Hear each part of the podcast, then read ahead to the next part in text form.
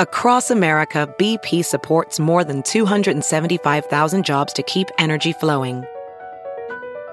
Jobs like building grid scale solar energy in Ohio and producing gas with fewer operational emissions in Texas. It's and, not or. See what doing both means for energy nationwide at bp.com slash investing in America.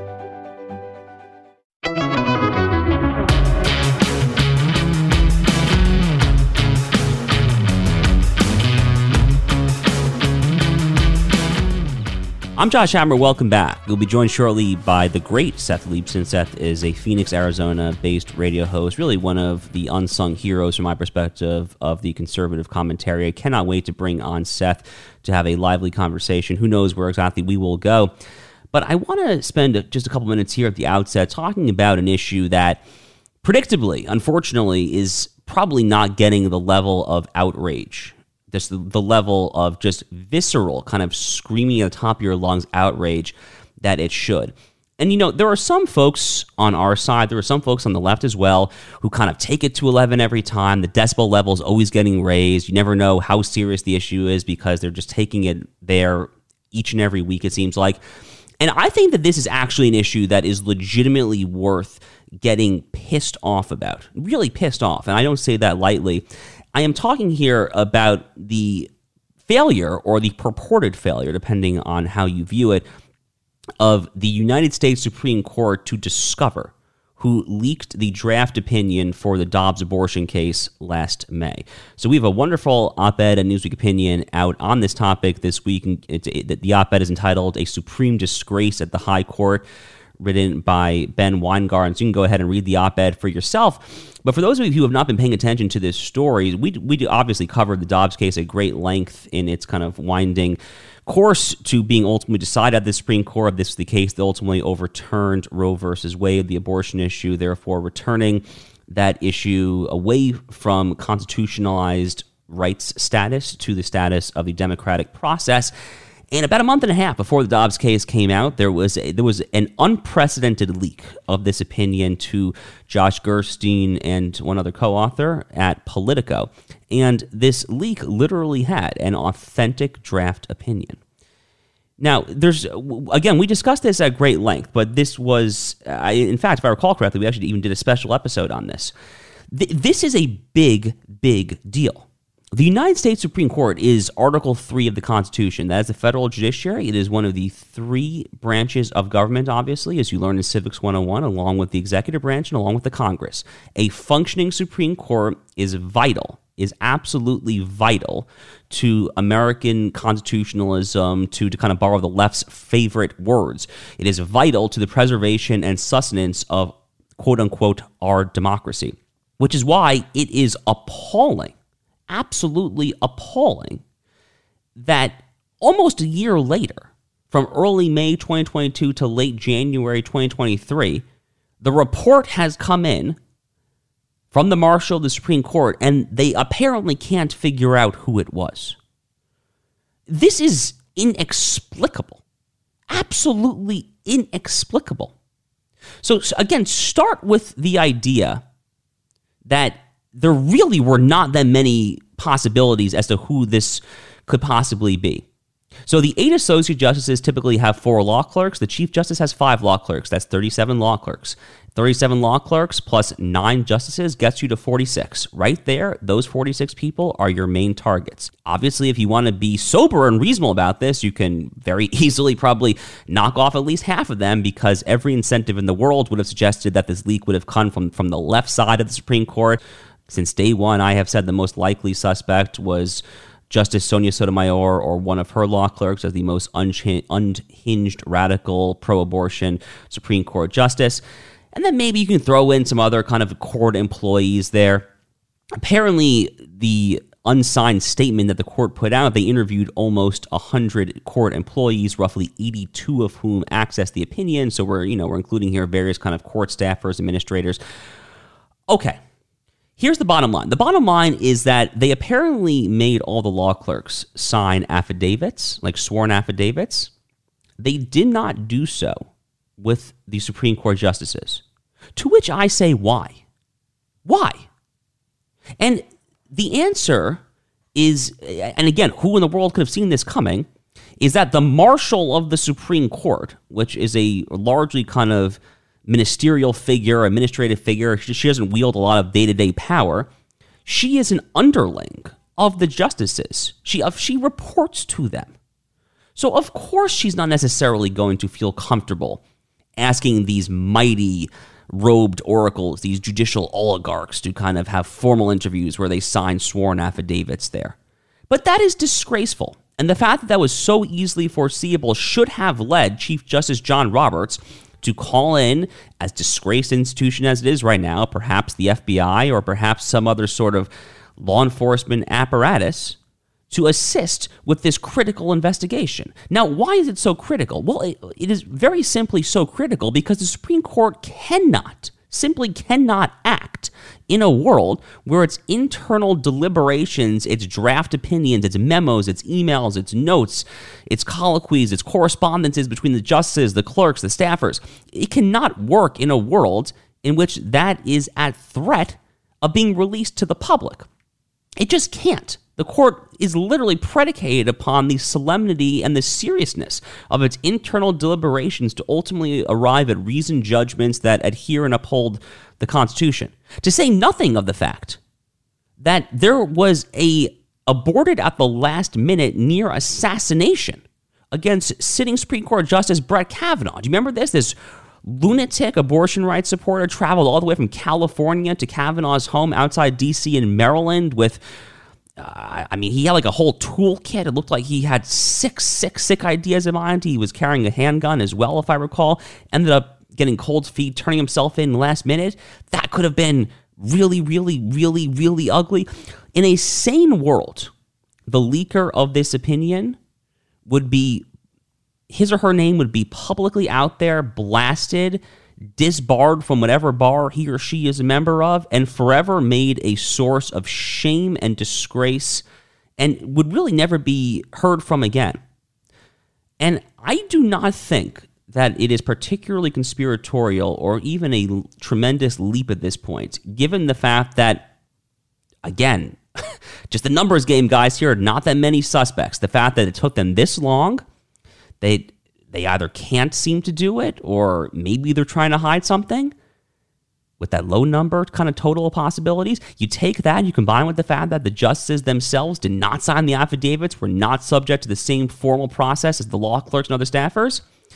Again, I do not think at this point it is particularly conspiratorial to think that the leading culprit is a liberal justice, him or herself, and I, for one, would point my finger at Justice Sonia Sotomayor. But for now, just absolute disgrace, absolute disgrace on the United States Supreme Court, Chief Justice John Roberts, and the entirety of this godforsaken quote unquote investigation stamped with this imprimatur of legitimacy by former DHS Secretary Michael Chertoff. Give me a break. Give me a break. Everyone involved in this pseudo investigation should resign in disgrace if they had even a modicum of decency. Maybe one day we will find out who the leaker was, but at this point I cannot say I am optimistic. As I just said, I have my strong thoughts though as to who it very well might be. So let's take it to a quick commercial break. We'll be right back on the other side, as mentioned, with the great Seth Leibsohn. Stay with us.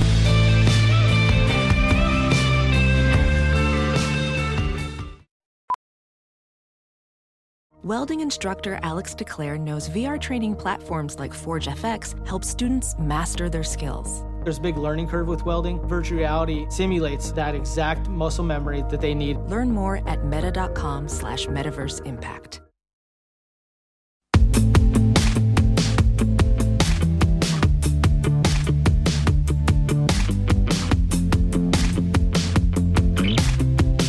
So, what a pleasure to bring on this week a gentleman and a friend who, you know, of all the podcast radio shows that I go on, he is one of my absolute favorite hosts. I, I say that really, really, really quite candidly. It is always a true pleasure to go on the Seth Leibsohn show out in Phoenix, Arizona, 960 AM out there. Seth Leibsohn is also a senior fellow at the Claremont Institute. Seth, thank you so much for joining us this week. Josh, I'm totally honored. Um, there are a few writers and speakers I pay as much attention to as you, and I thank you for the compliment. It means a ton to me coming from someone like yourself. I really admire what you have been doing and what you have done with Newsweek and what you are doing generally in our uh, public intellectual discourse. Well, it's really quite kind to you. And, you know, one thing, Seth, that I think you and I have bonded over finally both in person long overdue last year and previously and since then in our various kind of on-air colloquies is I think we come from a very kind of similar kind of intellectual starting point and you you're a senior fellow at the Claremont Institute where I, I was a fellow uh, a number of moons ago now and have stayed in close touch with the folks at the institute since then. So uh, talk a little bit then about what exactly you think it is about the Claremont universe and I use that kind of also not just literally referring to the institution, but kind of just the broader worldview about what this kind of American founding centric approach to American politics. How does that inform your day to day view of the American right? And I would also be kind of curious for how that has affected your view of the state of the right in this very kind of tumultuous, turbulent time over the past few years.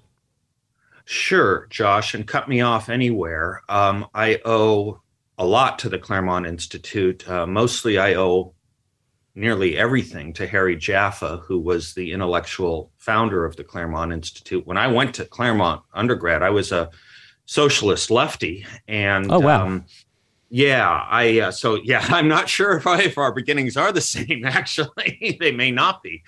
Uh, yeah, the Birkenstocks, the long hair, president of the anti-nuclear club, and all that but I was the editor of the uh, Five College newspaper out there, and I wrote a an editorial against something Harry Jaffa had uh, given a speech upon, and he invited me to uh, debate him since I called him uh, and his views abominable. And I told him, you know, I'm just a snot nosed undergraduate. I'm not going to debate you. Uh, he said, Well, would you meet for coffee? And I said, Sure. And uh, he grabbed my hand and never let go and um, changed my whole worldview and probably professional career as well. So I owe a lot to Jaffa. I owe a lot to the Claremont Institute. One of the things that I think distinguishes their outlook and approach is I was I was reading an interesting op-ed from the Wall Street Journal about a year ago. I had reason to revisit it. Um, it was written by Joseph Epstein about modern conservatism, and he mentioned the four the four people most important, and it was uh, I don't know if I'll get them all: John Stuart Mill, uh, I think John Locke, uh, Frederick Hayek. There's one other I'm forgetting, and it dawned on me, you know, all of these are smart people. Uh, we've all read them. None of them are American, uh, interestingly enough. And I think what the Claremont Institute has done, perhaps the only, if not the best job at, is showing that there is an American idea that should inform and impel conservatism. And it starts obviously with our founding, and it starts with Jefferson and Madison. It starts with um, the stuff Harry Jaffa wrote so well about the wedding of uh, individual liberty to the notion of equality that you you can't have one without the other. If you have liberty without equality, you have libertarianism, if not libertinism. If you have equality without liberty, you have perverted notions that lead you to socialism and to separate the notions of liberty and equality found in our founding documents, particularly uh, some of the early state founding documents and the Declaration of Independence, is to uh, have a staircase with um, that separates the upstairs and downstairs nature of it.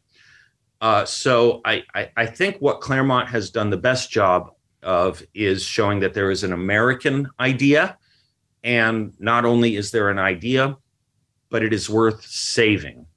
Um, perhaps the best description I would end on, pursuing any other questions you want, is something a student of Walter Berns and both Walter Berns and Harry Jaffa once said. A man named Dennis Teti. I don't know if you know him.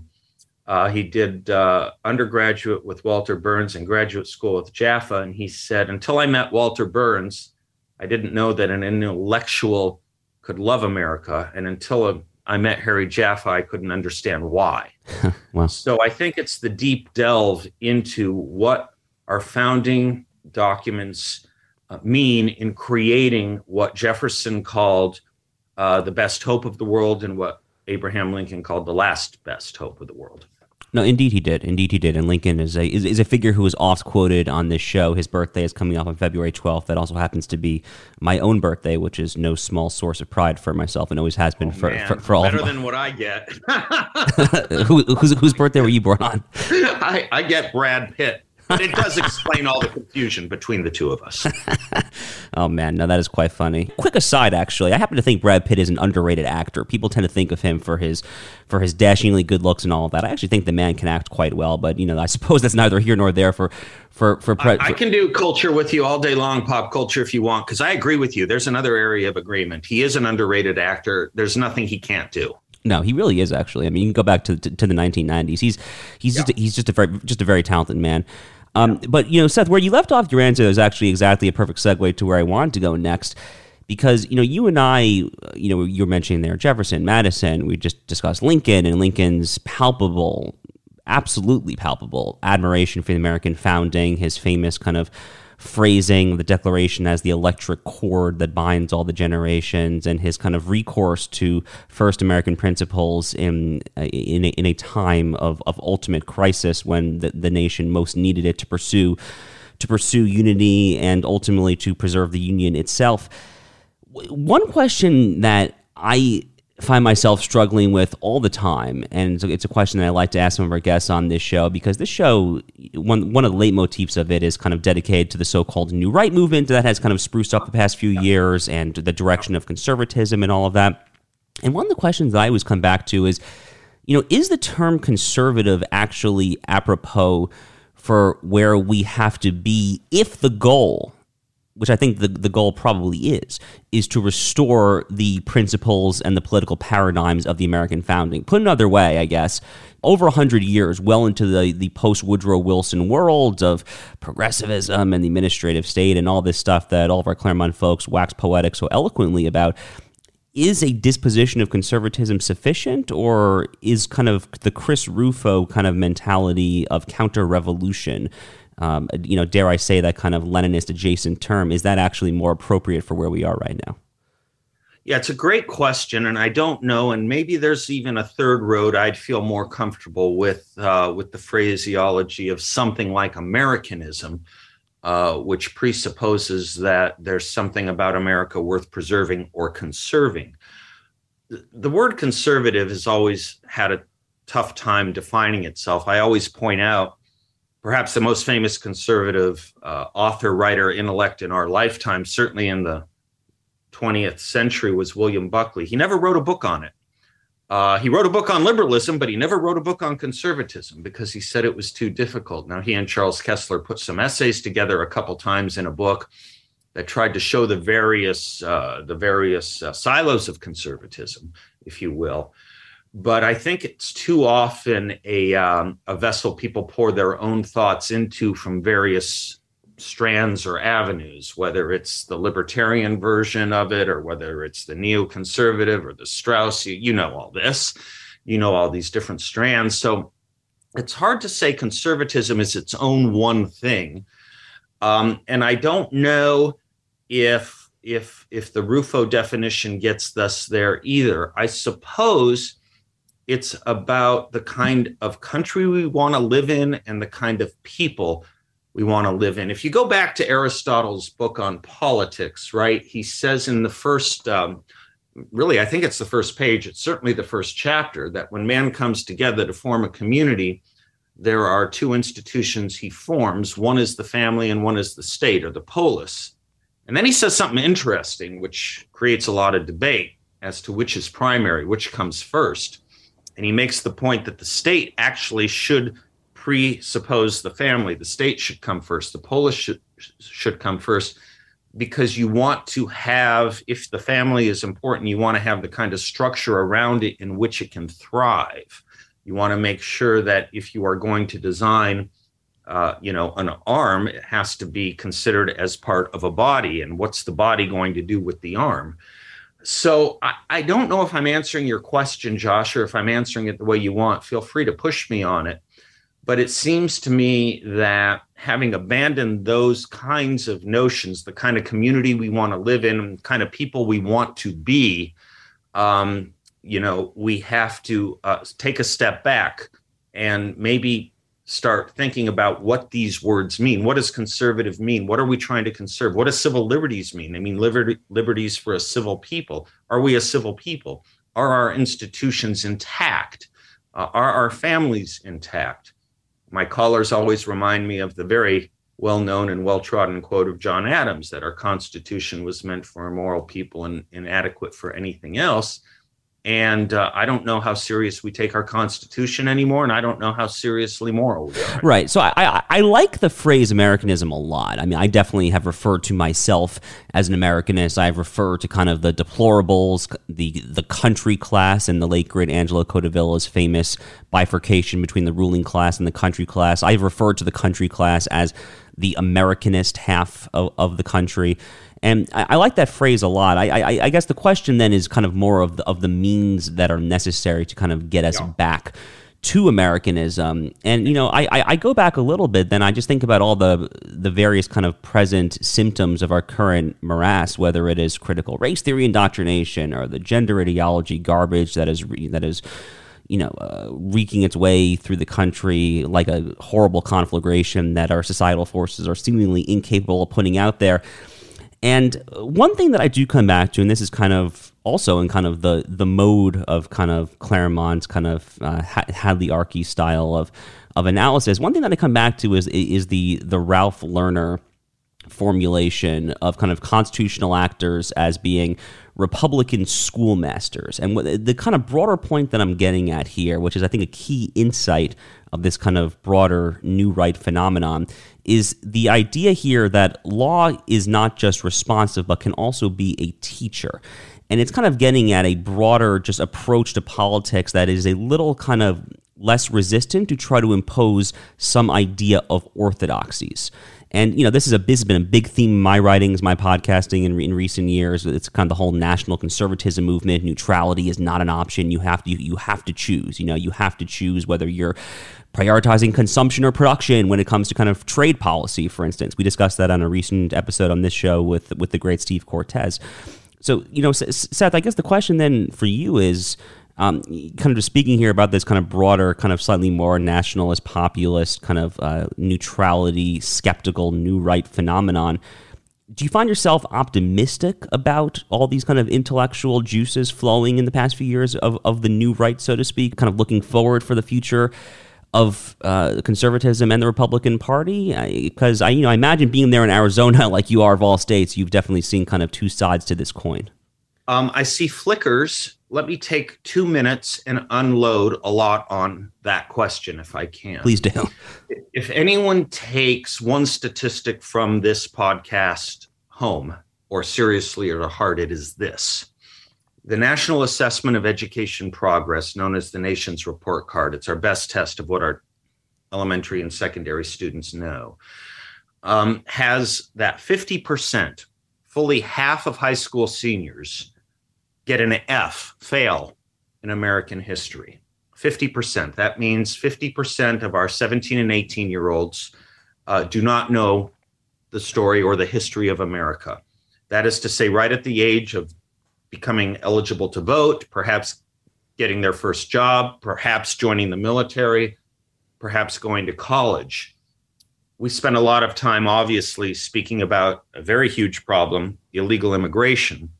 But when you think about that statistic, that half of our 18 and 17 year olds don't know this history, we are making aliens of our own citizens here and sending them into a world, sending them into a country they don't recognize. We used to think that when college students would come home on spring break or Christmas break and talk about, you know, French philosophers their parents had never heard of and Marxist notions that uh, might have been offensive or might have been alien to their parents or grandparents. We used to say, well, that's college. They'll graduate, they'll enter the real world, and they'll be fine once they get their first paychecks. We were wrong about that. Turns out there was a tremendous lab leak. It came out of the ivory tower, probably far more toxic than anything that came out of the Wuhan virology lab. And it was this leak of Marxist thought that the kids did take with them out of high school, where they were taught America was a down market commodity, and out of college, where they were taught that Marxism was a better view or worldview than freedom and democracy and liberty and capitalism. And so they, through the schools, through the education schools, and through elementary and secondary education for the past, I don't know, generation and a half or so, uh, have changed this country um, and have put that lab leak into our uh, environment that has not affected our lungs like Wuhan, but our brains. Uh, and I think that has made everything so bad. Whereas we once thought our challenge was Hollywood and journalism, we awokened over the last decade to realize it's not just Hollywood, it's not just the major and mainstream media. It's now the NFL of all places. It's now the Department of Defense of all places. Things we used to think of, or Michael Barone once called hard America, they've infiltrated and infected all of that. So that a country that began with live free or die, a country that went to war for freedom and equality, singing, As he died to make men holy, we shall die to make men free, saw this virus that came to us in 2020 that did affect our lungs and said, We're going to go from live free or die and better, uh, better, better, better dead than red to let's roll up a country that said let's roll 20 years ago let's roll up under a couch how did this happen to us josh uh, one of the things that gives me the flicker of hope is people did wake up. Some people did wake up seeing what was going on in their children's and grandchildren's curriculum and started doing the most important thing a citizen can do, which is run for school board and try and change it. Because I think that's where the change is. Claremont focuses on law students and graduate students and college students, but I think we have an ancillary, if not maybe even more important duty to start fi- fixing our elementary and secondary system. I know that's a lot. I don't know if that was responsive, but that's where I'm at on flickers of hope. No, it's very helpful. It actually reminds me of a Bible quote that another previous guest on this show, Erick Erickson, likes to throw around quite a bit. Where he, uh, I'm going to butcher the the exact quote verbatim, but basically says, "Seek the welfare of your city, and there you shall find welfare, or there you shall find peace." Again, I, I can't remember the, the exact quote. The reference, of course, being to the exile of the, of the Jews to Babylon and it's, it's powerful. I mean, so often it, that that is where you have to start is right there, kind of fixing your your, your immediate environments, your immediate surroundings, and only then can we start to kind of think about kind of the, the national issues, let alone kind of the international or global issues, which is actually a perfect segue to where I want to take this conversation next. But we're going to take it to a quick break before then, so please do stay with us. We have Seth Leibsohn joining us this week. We'll be right back with Seth.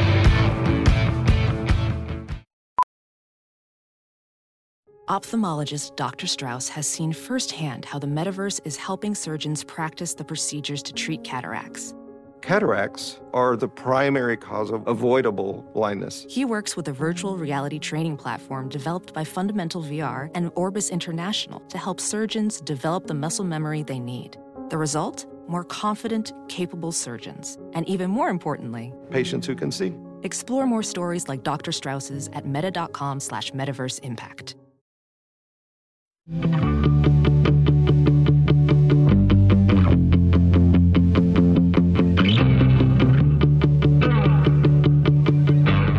Welcome back. So, Seth, you had a very powerful op ed for us recently, and kind of speaking of kind of seeking the welfare of where you reside locally, this kind of hit me very hard because of some, you know, personal uh, unfortunate anecdotes that, that that I have from my family in this particular area over the past half decade or so of my life. I'm talking here about, of course, America's fentanyl crisis and drug overdose crisis.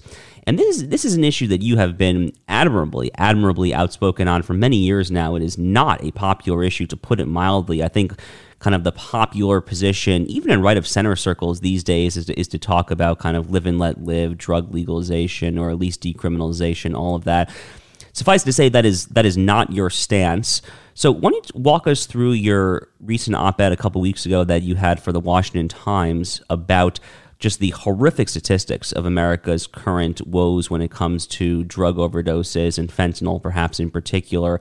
And then tell us also why you're so passionate about this issue, because I really do find that admirable.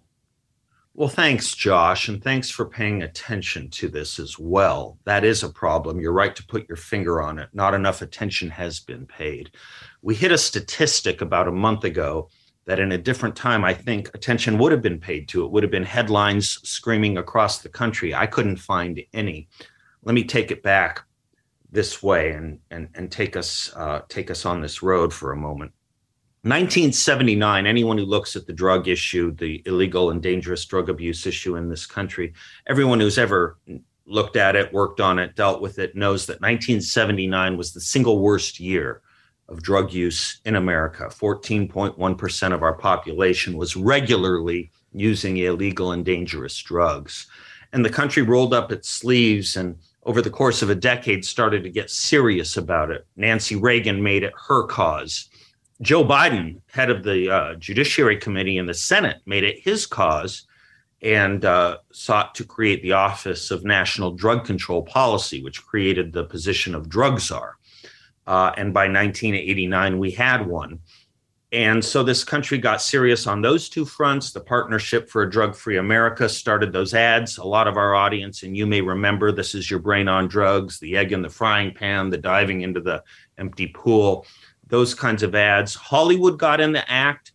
Anti drug messaging was suffused throughout not only movies, but television shows, everything from Diff'rent Strokes to Magnum PI, if you will, sitcoms to, to dramas um, and there was a there was a serious commitment to this, and we actually did do something about it. People say you can't do something about it, or the war on drugs. We can talk about that phraseology failed. It's not true. By 1992, this nation, with its first drug czar, William Bennett, reduced drug use 60%. We got it down to the 5% range from 14.1 to about 5.8%. We reduced drug use in this country by 60%. Think about any other public policy problem we could reduce by 60%, it would be the cause for parades and celebrations, welfare, fatherlessness, crime, you name it. And then we let up, and that's its own long story we can get into. But the headline that happened a month ago is we beat the 1979 number. From 14.1%, we got it down to 5.8%. Last year, we hit 14.3 percent. We now have a new high watermark of drug use in this country. No one's talking about it in a serious sense. They are appeasing it. And we are also seeing a massive increase of drug deaths. So in 1992, when 5,000 Americans a year were dying from drug overdoses or drug poisonings, as I like to call them, we are now seeing 106, 107, 108,000 Americans a year dying. The population expanded by a third since 1992, 33%. Drug deaths expanded 2,000%. Um, that was the essence of my piece. How and why that happened is in there, um, but that's that's the overview. For those that think live and let live, you cannot. Um, you cannot do it when you think about the ancillary effects of drug use. These are not victimless crimes. When you think about um, accidents, when you think about uh, workplace accidents, you think about street and uh, automobile accidents, uh, you think about the crime rate. 80% of violent crime arrests include people who are high on drugs. For people who want to reduce crime, start with drugs. Um, for people who want to start reducing government services from health and human services to policing, start with drugs. It is the vector that drives so much social pathology. And this country seems to have either uh, treated it as a blithe uh, problem that doesn't affect uh, society at large or individuals, or has started to um, appease it and raise the white flag, like you see in major cities from San Francisco to New York, with these insane public messages by organizations that call themselves departments of health that say if you're going to use, start small, do it with friends. Is that how we reduced smoking? Is that how we reduced drunk driving? Did we say if you're going to drive drunk, have a hamburger first, drink a beer, do it with a friend? Or did we say don't do it? How did we reduce smoking in this right. country? By showing the dangers of smoking and telling people not to start. It's really unbelievable. I mean, I think back, there's a very well known music festival every year in Chicago, where I lived for three years because I went to law school there. This festival, for those, you know, this is obvious if you're into kind of the music festival scene, not really my scene personally, but again, neither here nor there. Uh, it's called Lollapalooza. And during Lollapalooza last year, CPD, the Chicago Police Department, put out various tweets basically saying exactly what you just said, Seth. I mean, I, I, saw these tweets. I think I dunked on them on Twitter at the time. How could I not?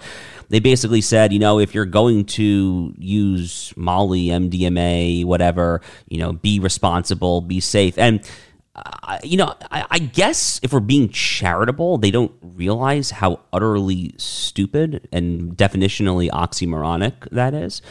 But you know, another thing that comes to mind, I actually pulled out my calculator app while you were kind of reciting some of those statistics. And again, for those of you who missed this op ed, you can go ahead and check it out. It's called Anesthetizing Ourselves to Death. It is in the Washington Times from a couple weeks ago. And I just did a little quick math. So you said 106,000 drug overdoses per year. So divide that by 365 days in a year. 290 to 291 Americans dropping dead from drug overdoses a year.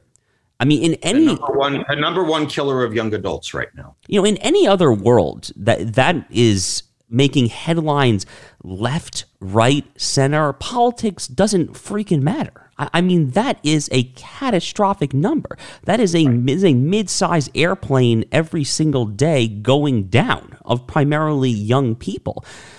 And you know, I think you know we had this recent uh, you know horrific video that came out of Memphis, Tennessee and you know, you know, there's been so much attention, of course, since uh, since George Floyd in, in May of 2020 about the alleged epidemic of, of, of blacks being killed by the police, which, as Heather Mac Donald and so many others have courageously shown statistically, just simply just it very, very, very straightforward statistically is simply not the national epidemic that those make it out to be, no matter how horrific some of these various one-off videos that reach national attention are. But I, I guess I have a hard time just grappling with how you know, juxtaposing those two particular issues, how the one issue just generates such mass national hysteria with very little statistical backing to it, whereas the drug issue gets no attention. And yeah. it is a galling, galling, galling human human issue of our time.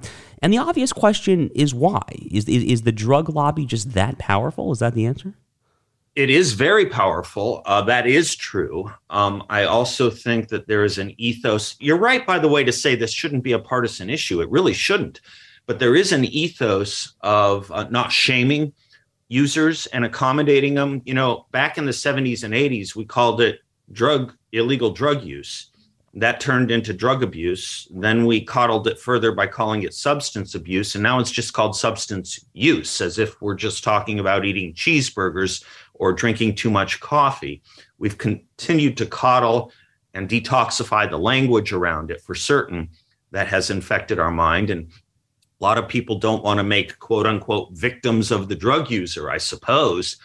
But if you take the George Floyd, I mean, one wonders one wonders if the George Floyd situation might have turned out differently if he weren't hopped up on drugs we talk about the youth violence going on and the mass shootings going on. Almost every one of them involves drugs, whether it's Gabby Giffords in Tucson or whether it's the Marjory Stoneman or the Uvalde school shootings. Almost every one of them uh, has a baseline of the user of, of, of the, the violent attacker being a regular user who's hopped up on drugs. And, and, and we just seem to not want to connect these dots, Josh. We're, we're, we're, as C.S. Lewis put it, we're we're we're running for the fire hoses when there's a flood rather than going after the real and serious issues exactly. Here. the numbers are stark. I'm glad you raised it. You um, you've spent time in dc people who have spent time in dc go to that vietnam memorial wall that long dark scar in the ground. 58,000 souls on that wall. It took 16 years to get that number. With drug deaths in this country we could be building two walls every year. Oh just horrifying when you kind of lay it out like that. And, you know, let me ask you one follow up question there because, as I mentioned earlier, you are based in Arizona, which for years now, really along with Texas, has been kind of ground zero of our various border and, and immigration fights how much of the drug issue actually could be solved by quite simply just getting a firm hand on our border? I, I, know it's more complicated than that. I'm not trying to make it out to be like a straightforward immigration issue, but my my reading of the situation is that that would go a very long way, wouldn't it? It would go a very long way, but there is a problem that doesn't completely cover it, which is while fentanyl certainly is flowing up through the border on Mexico, Arizona, and Texas. Um, there's no question about that. Uh, we are now probably the greatest drug. De- Arizona might be the biggest drug dealer of fentanyl to the rest of the country. There is another problem here, and that's the demand side. It wouldn't be sold here. It wouldn't be used here if people weren't using it, if they weren't, in other words, demanding it. You have a supply problem, you have a demand problem. Did you ever see that series Narcos? The opening line of Narcos about the cocaine traffickers in the 80s tells you everything you need to know about this. The opening line is the narrator saying, and this was cocaine in those days, not fentanyl, but cocaine. Said when we first got, and these were the Colombian cartels, when we first got to Miami, when we first got to Florida, we had a demand problem. In six months, we had a supply problem. Uh, so there is a craving, there is a desire, there is a perceived uh, need and um, and an appetite uh, here in America, and that's what we need to go after. Shutting down the border would be a great great start. But you know what? We have a lot of labs in this country, and every time we have normalized, regularized, or legalized a certain uh, drug here, the cartels have moved on to a different drug in Central South America and Mexico. Um, you know, so whether we're talking about high potency pot or meth, the border would have nothing to do about right. that. No, fair enough. Totally fair. Totally fair. So, so let's get you out of here on one kind of more local question, then staying on the topic of Arizona. So, one of my favorite columnists is Henry Olsen, who's a fellow at the Ethics and Public Policy Center and also a columnist for the Washington Post. If I understand correctly, he's teaching a class out there in Arizona, I think at ASU, Arizona State in, in Tempe, I guess some sort of political science, political theory course. And one of his column where he announced his position for the Washington Post a couple weeks ago, he referred to Arizona, if I remember it correctly, he referred to it as uh, America's most politically interesting state. And I, I, I think that is probably true, frankly. Um, you know, even as far away as, as, as Florida from where I live, just over the past few cycles, you know, Arizona has become a, a one of the country's brightest purple states. It is it is closely divided each year. It, it is kind of ground zero for various reasons of the whole quote unquote stop the steal phenomenon. No matter what your thoughts on that may or may be, there were uh, high profile Republican candidates who lost this past cycle, Kari Lake and Blake Masters and so forth. There, so. Uh, what, what are what, what do you think just more broadly about the future of Arizona and I guess to kind of put more teeth on that is it possible that Arizona once again could become a red state, the likes of which it was for so many decades, or has that time just simply passed? Uh, that's a great question, and you're right. We are kind of a weird state, and have been uh, for for our size and for our geography. We're a state that gave you uh, two Supreme Court justices and a Chief Justice, and we're a state that created, helped create the modern American conservative movement with Barry Goldwater. Uh, and Ronald Reagan, of course, his in laws lived here, and he did an awful lot of work uh, creating his um, political base in Arizona in the early 1960s. So we were a vector, at least at one point, for helping try and save the country along conservative lines. But I don't know the answer to your question. I hope so. I hope we can regain our senses here and regain our, our legacy. It starts with good candidates, um, and it starts with um, understanding that to appeal to enough voters so that Republicans can win serious majorities here again. We can't do it by only speaking to the base. Uh, businessmen are always say, say always be closing. I've always thought we always have to be evangelizing. Um, so whether it's my radio show or a few other people, Henry Olsen teaching here, or Jon Gabriel's um, podcast, he's based here too. You know, we try and do our best to re-instruct on the fundamentals and values um, and the state party needs to get really serious about recruiting really good candidates who don't turn off fellow Republicans or independents or Democrats. I know it can be done. I left Arizona as a lefty and I became a conservative. It can be done. We just need to do a better job of it. So I'm I'm I'm I'm slightly optimistic, um, but I'm not convincingly optimistic. No, totally fair. And you know, I guess we'll we'll give one more shout out as well to Chris Buskirk, who, if I'm not mistaken, lives there in the Phoenix area as well. Chris is the editor of the online conservative journal American Greatness, which is a, a wonderful journal of oftentimes provocative and edgy conservative thought. So he's there in Arizona. So the, you know the intellectual infrastructure certainly seems to be in place there. You know whether the state GOP always has its kind of X's and O's, and it's and it's. Mitch t- Decter once said the GOP is the cross the conservative movement has to bear. right, right. Uh, that, that, that, that, that's actually a wonderful, wonderful, wonderful quote from the great late Midge Decter. Um, but you know, Seth, what a pleasure to have you on this week. We're going to have to have you on again soon. But for now, this is a real treat for the audience, and thank you so much for joining us. Treat for me, Josh. You're one of my heroes. Thanks, really, very much.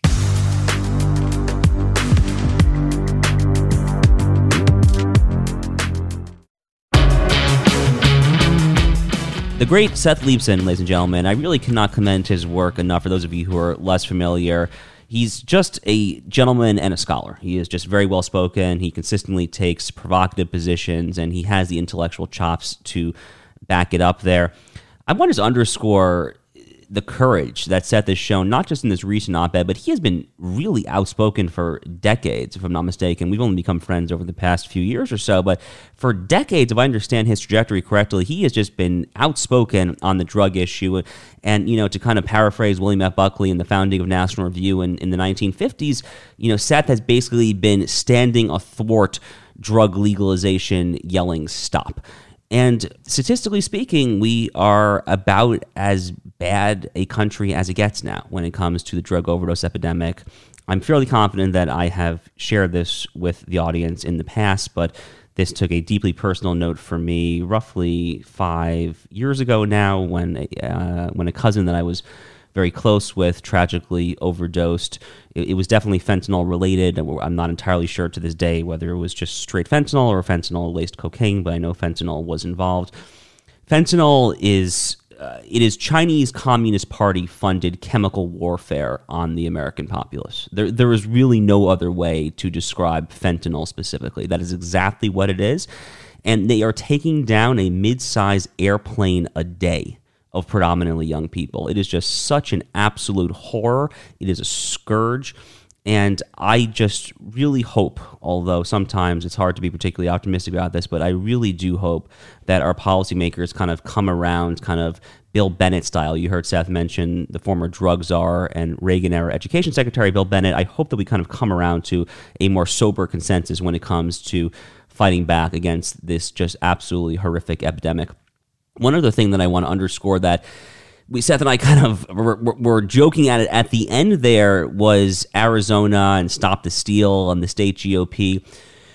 So look, Arizona is a complicated state politically. Kari Lake and, and, Blake Masters were very popular candidates on social media. They were kind of hitting all, all the all the Fox News rounds.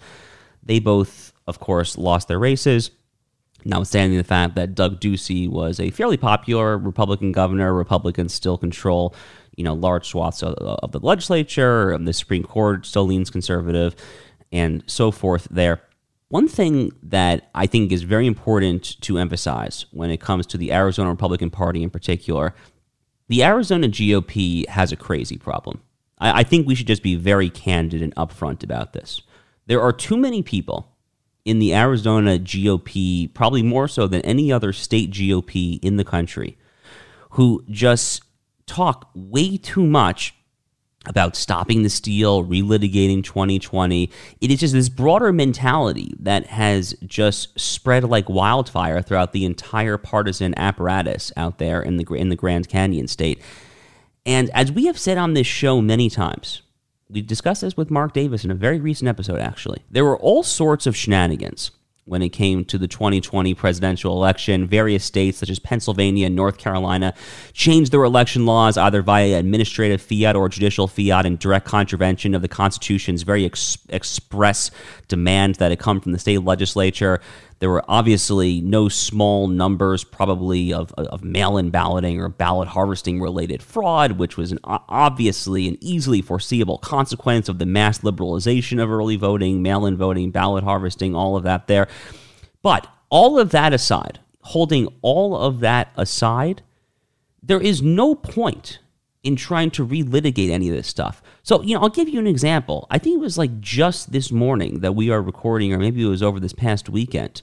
I saw a headline about Trump and Kari Lake saying that Kari Lake is still going to win her Arizona gubernatorial election. Now, look, I was a big supporter of Kari Lakes. I hope that she won that gubernatorial election there in Arizona. But if I'm not mistaken, she is 17,000 votes down, and there's something like 7,000 ballots at the most that could like possibly be recounted. You know, it doesn't take a PhD in math to, to break it down like that, guys. So, you know, I, I think if the Arizona GOP could just tame down kind of the stop the steal stuff, could tamp it down just a little bit, and focus on the issues that matter, which in Arizona is so much about the border and immigration, of course, and the various cultural and societal woes that come from that just wide open border. I think that, that the that the movement and the party out there would just be in much better shape. And I'm grateful that people like Seth Leibsohn, among others, are there to kind of sound the right notes on the airwaves and in the journals and papers and so forth. But Thanks again to Seth Leibsohn for joining us this week. We'll be right back with you for another episode of the Josh Hammer Show next week. Until then, hope you have a great week.